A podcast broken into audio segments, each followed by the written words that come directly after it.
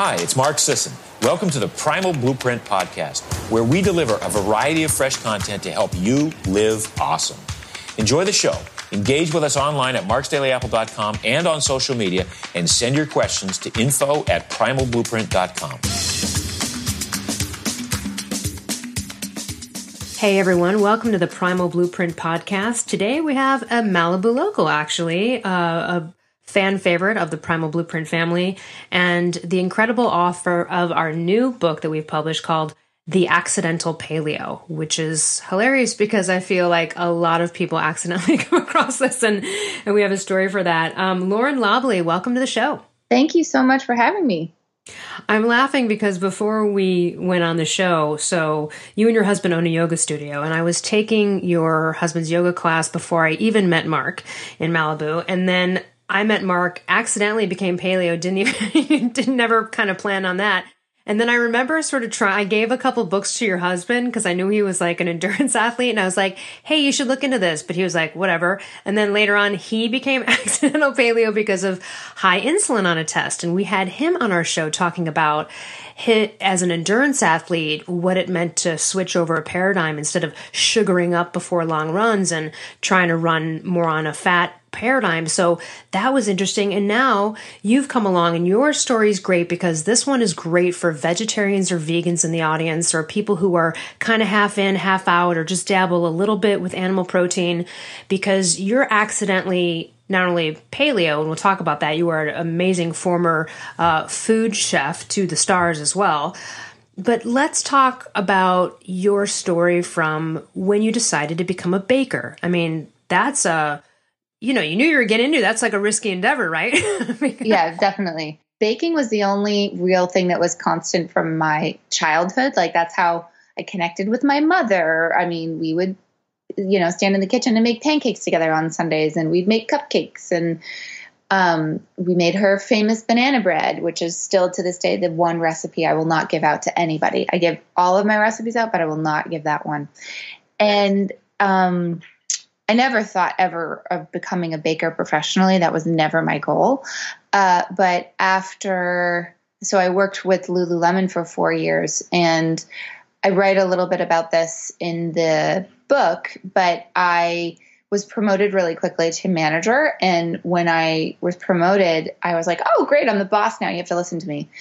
Nope. Turns out, nope, that's not how it works. That's not what makes a great leader. And I failed as a manager and, um, or was failing. And I took a trip to Los Angeles. I'm from Montreal originally. And I took a trip and I visited friends who had the Food Network on the whole time. And I was like, what is this? Um, what is this cooking from scratch thing? And she made a cake from scratch and i was like you know you can just get a box cake and like put some oil water and eggs right? And it tastes just as good. And she just kind of she was very polite and um, just kind of laughed it off. But after that trip i was really inspired and i got all of ina garten the barefoot contessa who was my the reason i got into cooking and baking in the first place i got all of her cookbooks and i started cooking and baking and I was cooking and baking so much food that I couldn't eat it all. My boyfriend at the time couldn't eat it all. So I started inviting my staff over for meals.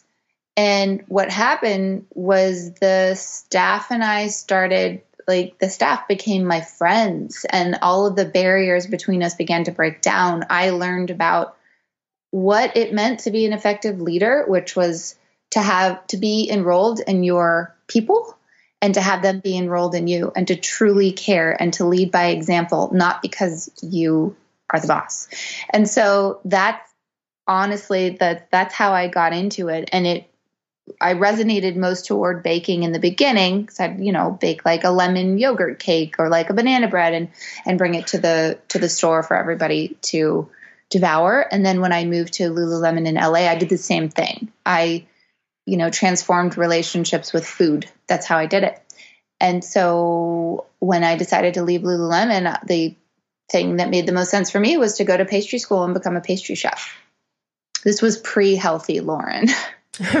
clearly, clearly, and you know now you've got to like you know, write apology letters to all the Lululemon staff, like, "Hey, sorry, I gave you all this stuff."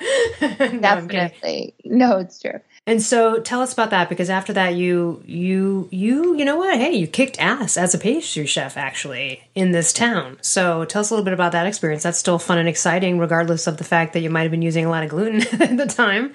Oh my gosh, absolutely. I mean, in pastry school, I started to realize that oh, this is probably not going to be sustainable over time, uh, given the 10 pounds that I gained once I got into pastry school.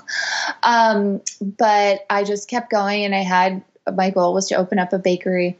And once I got to LA, I um, I did some some work for some celebrities here and there, and then I got a dream job with Duff Goldman, who is the chef on Ace of Cakes on the Food Network. Right. And now that was since not running, or at least now it's rerunning. It's not, um, there are no new seasons, but he's on a bunch of other stuff now. But it was just like, I was like a deer in the headlights and um, just like in awe. And it was amazing. And I just started as a baker and worked up to head baker and worked there for, for a year and a half and it was fabulous. It was a great experience to watch how they ran their bakery.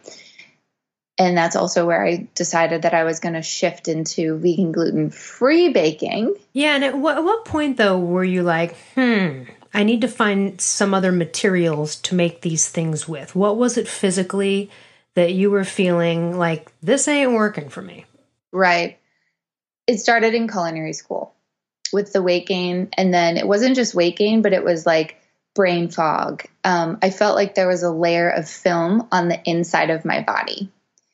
And I knew at that point that I, like, you know, that little voice we all have when something starts to go awry, but you really want to just keep going in that direction. So we just like, ah, whatever, we ignore it. And we justify, well, bakeries are always going to exist. These things are always going to exist. So that's what I want to do. So I might as well just keep going.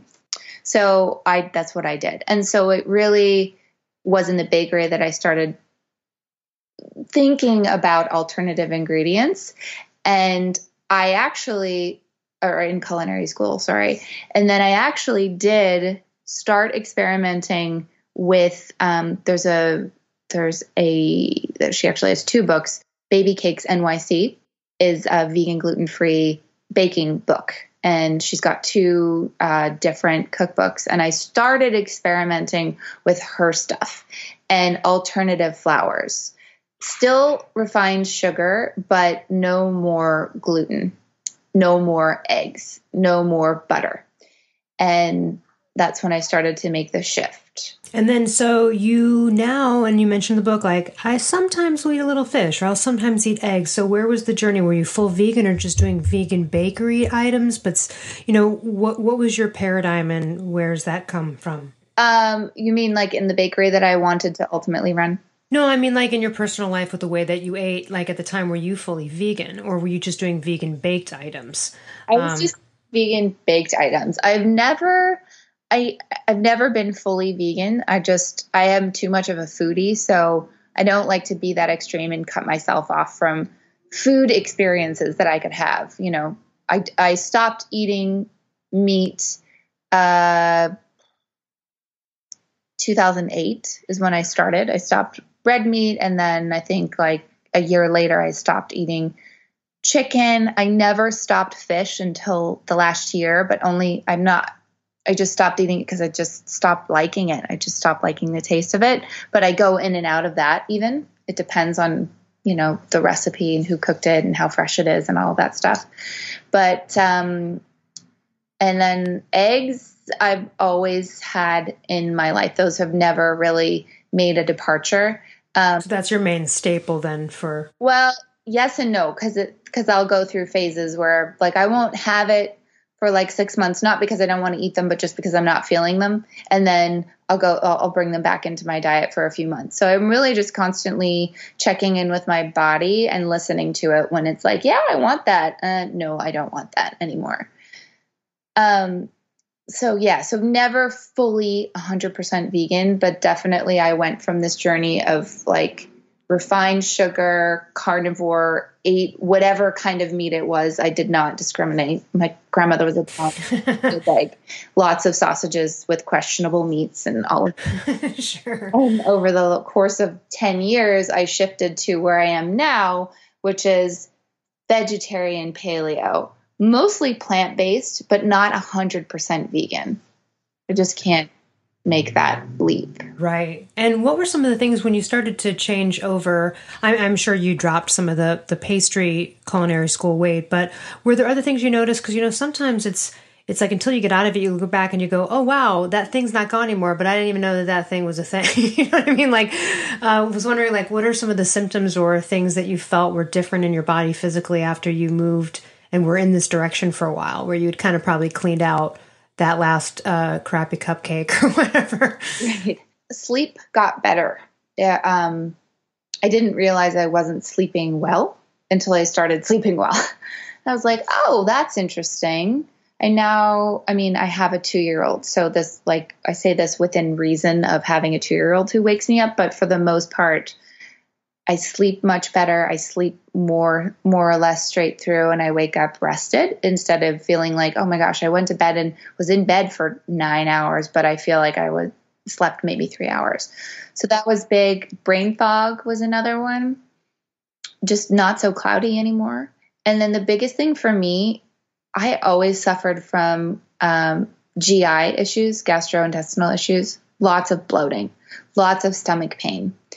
And it was once I made the shift into like getting the refined stuff out of my diet and then still even now like refining more and more that my the congestion in my gut is almost gone. It's kind of amazing, isn't it? Yeah, it, it is and I'm I'm I'm a slim fit, so it totally. I can vouch for that. right? Like it's harder when you're slim to talk to people about these digestive health issues that you have that really do. I mean, I would be doubled over in pain just like if I had a sip of, I don't know, a milkshake or, you know, some like a food that was just too complex, too many things, too many flavors, too many whatever. And I would be doubled over in pain and my stomach would grow like four inches. But, you know, when you're thin, it's harder to talk about because it's harder to see. It's really something that you can feel internally. It's like that that residue that I felt in culinary school that was like internally all over my organs. That's how it feels with with gastrointestinal stuff. Like I just could feel this block in my gut. Yeah, it's amazing too. You know, Mark talks about it and mentioned it recently on a show here he's interviewed where, you know, when IBS ran his life and he was still eating grains, he said, you know, if he had to make it from like Malibu to Hollywood, he would have to probably figure out what gas stations had a bathroom along the way for fear that he might have some kind of gastrointestinal blowout. And then you know quit grains for a month and it was like a new story. And then other things uh, resolved that he didn't think were a result of it. So i you know i think you would agree with me and impart upon everyone. This is a worthwhile experiment regardless. No one's sentencing anyone to even a life free of grains although clearly that would be better for you as a human. But at the end of the day it's really worth trying out because I, the bloating thing is really a, a tough thing because it's I understand what you mean by almost instantly, like the hours after consuming something that does that. I I will sometimes like it's like a distended stomach, and you feel it's just so uncomfortable. And that's not right, you know. And if you're out there and you're feeling that, or you have a ton of gas, like there is something wrong. That's like not normal for people. like it shouldn't be happening. But you know, we're so either used to it or feel like, oh, well, this is just me and how my body works. And it's just so worth the biohacking with the food. And I mean, lucky for you, you have such a great background in in chefery and you know culinary school so that you're able to be more experimental and share this with us because you know what? Cooking in general is hard. It's not about making paleo food good. That's not what it's about. It's just about great healthy food and making it tasty and unique. And that's just hard regardless even if you are using glutens and stuff. But a lot of that i just found out found out that one restaurant puts pancake mix in their scrambled eggs to make them fluffy and I'm sure taste great. But what the F are you doing? Just like really a lot of tomfoolery and just really shady kind of stuff going on. But, you know, sure, I'm sure they do taste better for that moment, but wow, you know, the end result's not going to work out. No, definitely not. And my husband, uh, Ted, who's been on the podcast a few episodes ago, he always says, We're all an experiment of one. And that's what I found with nutrition is you just have to try things on for size to see if it works for your body. It doesn't matter who says what. You have to try it for yourself and see how your body reacts. Absolutely. Right? Like if it reacts well, yay, you just cured yourself or at least helped to, you know, decrease symptoms that were bothering you. And if it doesn't work, then you go on and try something else. Yeah. And, you know, I really uh, want to highlight something you said earlier. You know, I love the idea that you're like, you know, I just wasn't vibing fish, so I didn't eat it. I just wasn't vibing that for a while, so I didn't people have to do more of that intuitive and you really only get intuitive when you clean it out and clean it up and then you can really start to get in tune with what you need. And i've i've talked about that before where like you know some days i'm just craving like cucumbers just like crazy or you know i just go with what i crave or sometimes like you i get turned off to red meat for a while. And then another time i'm eating elk. I mean it's just but i go with it. It's not just because i do eat meat and fish that i'm going to force myself to eat animal protein if i don't want to. And there are days where i don't feel like eating animal protein. It's not often but sometimes it's a little sometimes i'm like i just want salads all day like i need veggies and roughage. Like I just feel it. And that's what it's about, right? It's not about strict macros or calculating. you know what I mean? I know that can get certain people to a point if they're really lost in the beginning, but, um, and that's what I love about too, your book in general is just being able to have fun and get more intuitive and be into this process of trying stuff out. Right. Yeah. Like, for example, in your book, I was telling you when I came across this recipe, I was like, oh, yeah, you know, why don't I do that? Which was uh, Brazil nut parmesan. Now, that's such a vegan thing, right? But by the way, everybody, amazing for thyroid because of the selenium. And also, sometimes parmesan bar- bothers me. Sometimes real parmesan is, which I love, but I also like a lot of the vegan food too, even though I'm not a vegan. And so you have so many great quick things like that where people can switch it up and, and tell us about maybe a couple of quick ones that everyone can kind of wrap their head around and maybe even try tonight. Sure. Well, definitely the Brazil nut parmesan. Um, that is, I forget, it's like three or four ingredients you just put in your food processor and then you can just keep it in the fridge just like you would Parmesan cheese. And you can put it on top of anything. I put it in my salads. I'll put it on top of, you know, a sweet potato or broccoli or whatever. So it can add a different flavor to something that may become like a staple for you that you're kind of sick of. So that's a great one. Um, you can also swap out the nut to use a different nut if you want, because if you're like, oh, I want to make that, but I don't have Brazil nuts in the house. Okay, what do you have in the house? Walnuts? Do it with walnuts. Pecans? Do it with pecans. You know, like do it with what you've got on hand. You don't have to make it complicated. And then the other thing, um, I have a toddler, so I don't have a lot of time in the kitchen, so I have to get creative and it has to be fast. So I have a few different pesto recipes. There's a beet sunflower seed pesto, there's a spirulina pesto, and there's a basic pesto recipe in the book that's dairy free. And I make these pestos and I separate them into two jars and then I freeze them so that when I come home and I don't have any time, I can just pull the pesto out of the freezer and I can create a dish using the pesto. So, what can you do with that? You can have roasted vegetables and put pesto on top of the vegetables to change it up. Um, if you uh, you could do like a spaghetti squash with uh, pesto on top. There's a recipe for that in the book with uh, lentil meatballs. So um, those are really fast and they're really great to have on hand to keep in the freezer to pull out for a gourmet meal. And then one thing I always love to show people is how to make their own nut butters. If you're not already doing this, stop everything, get a food processor, go get your favorite nut and make nut butter because it's so easy. You all you have to do is roast nuts, put them in the food processor, press on and walk away and you'll come back and you have butter.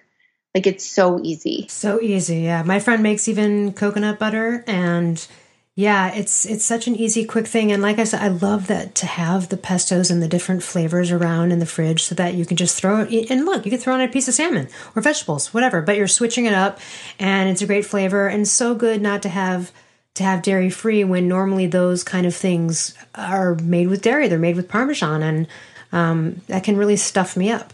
Exactly.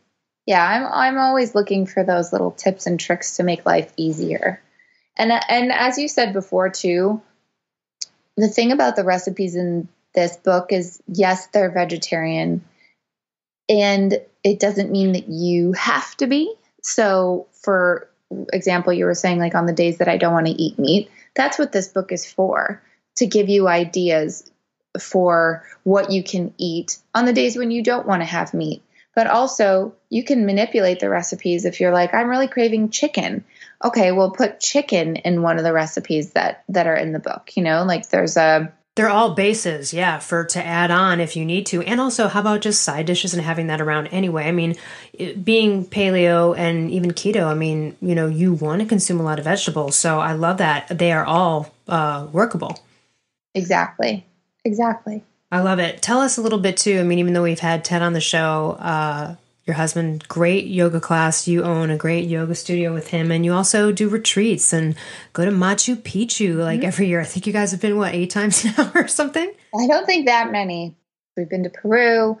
Ted started the company 15 20 years ago before i was in the picture. Um, and i think the first retreat was to costa rica. It was surfing and yoga in costa rica. And since then they've been to machu picchu um, Africa. They're going back to Africa in June. Uh, Italy, Chamonix, France, and there's an annual retreat to Jackson Hole with our friend Tony Horton every year. I think we did this was the sixth year. Uh, there are mammoth retreats sometimes to Mammoth Lakes um, up north, and Ted and I will do retreats together sometimes too, where we'll we'll be hired out privately to um, lead a hiking, yoga, cooking retreat where I'll provide all the food. I'll even do a cooking demo uh, for anybody who wants to learn how to cook the way I do.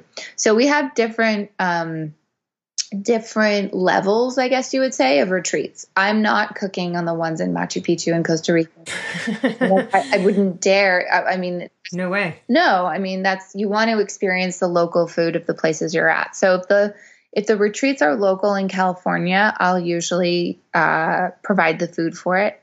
But otherwise, it's just like let's put the emphasis on the local delicious cuisine and do hiking and yoga and cycling and kayaking and whatever else you're going to do on the retreat. Right. And I will put all that in the show notes and then I want to talk about your YouTube channel. But for those interested, it's fivepointyoga.com and that's the number five pointyoga.com if you want to look at what kind of retreats they have running. Let's talk about where we can find you and connect with you. Uh, you have an increasingly popular YouTube channel, and I just would love to hear all of the ways that people out there who are interested in connecting with you and learning more from you can stop in and, and see it.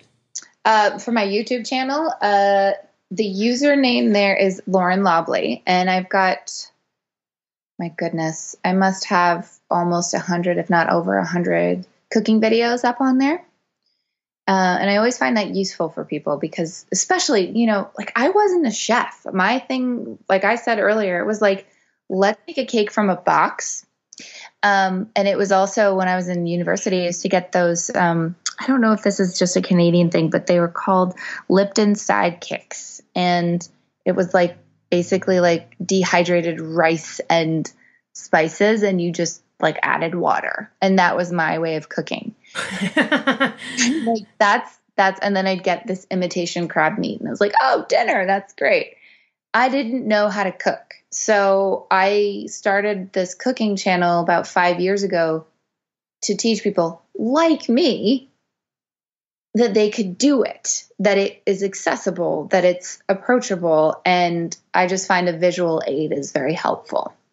So that's where you can go to YouTube, and the username is Lauren Lobley to check out my cooking videos. Excellent. And we can find your book, your wonderful recipe book, The Accidental Paleo, on Amazon.com, Barnes and Noble stores, probably tons of else, elsewhere online as well. Yeah. Yeah, so Amazon, Barnes and Noble in Canada at Indigo, and then there's a local store uh, chain of stores here called Burro that carries it, and they're I love those stores. They're so great. it's dangerous to walk into. So dangerous. I, every time I go in there, I buy something because they have the most hilarious cards and really funny, awesome, hilarious gifts and great stuff. Yeah, I know. I love it. And then there's a there's um there's a store in Jackson Hole, uh, the main bookstore in the main village carries the book as well. So it, it's really easy to get. And then we carry it at the studio as well. But if you're if you're not local, just go on to Amazon or Barnes and Noble and you can get a copy. Are you still doing videos on a regular basis and adding them to your YouTube channel? I absolutely am. I'm constantly um, recipe testing. I'm already working on cookbook number two because just have so many, um, you know, so many ideas and recipes that are coming together. So I post pretty consistently every other week. Sometimes when I'm feeling really inspired and I have time, um, which means my toddler is giving me the time, um, I'll do it every week. But definitely every other week, you'll find a new video. Excellent. Is there anything else you'd like to leave our audience with? Just that even if you don't consider yourself a chef, even if you don't consider yourself a vegetarian, whatever you consider yourself to be, the recipes in this book are really accessible. And you are a chef and you can create whatever you want to create and use these recipes either as is or as a base to create whatever it is that your inner chef wants to make. I love it. That sounds great. Thank you so much for joining us, Lauren Lobley, the Accidental Paleo, and we will have all of the links to connect with Lauren on social media, etc., in the show notes. Thanks for coming on the show. Thank you so much for having me. Hi, Brad Kearns here with something different than a stiff commercial script message. I want to give you an authentic endorsement for one of my favorite supplements of all time. It's called Adaptogenic Calm. Used to be called Primal Calm, and the key ingredient in this formula is called phosphatidylserine or PS. And this agent has been shown in hundreds of studies to blunt the catabolic effects of the stress hormone cortisol in the bloodstream that's released in response to all forms of life stress, whether it's a series of difficult workouts, extensive jet travel, personal stress of any kind. We're constantly triggering the fight or flight mode in modern life. And when people say, hey, you should take a chill pill, this really is a chill pill because when you consume an appropriate amount of phosphatidylserine and the other supportive ingredients that have been known to have a calming effect on the central nervous system, things like magnesium, L-theanine, magnolia bark, and rhodiola, you will get a calming effect. It's not like a stimulant product that makes you feel more energy and have a better workout, but instead, this sort of takes the edge off of that stress buzz where you feel that foggy brain function, maybe a little shaky and finally fried at the end of a busy, stressful day. This stuff will help you clear your bloodstream from those catabolic stress hormones before they can do the damage. So I like to take significant quantities of it in and around stressful events, such as jet travel or in those heavy training cycles when you're really pushing your body and trying so hard not to fall into that overtraining, overstress, foggy brain function spiral downward. That's right, phosphatidylserine has also been shown to enhance cognitive function. It's commonly used in Europe on cognitive decline patients, and you can make that connection between when you're frazzled and overstressed and how your brain doesn't work quite as well. So, this is a brain function enhancing, stress hormone reducing secret weapon, adaptogenic calm. Look for it on primalblueprint.com.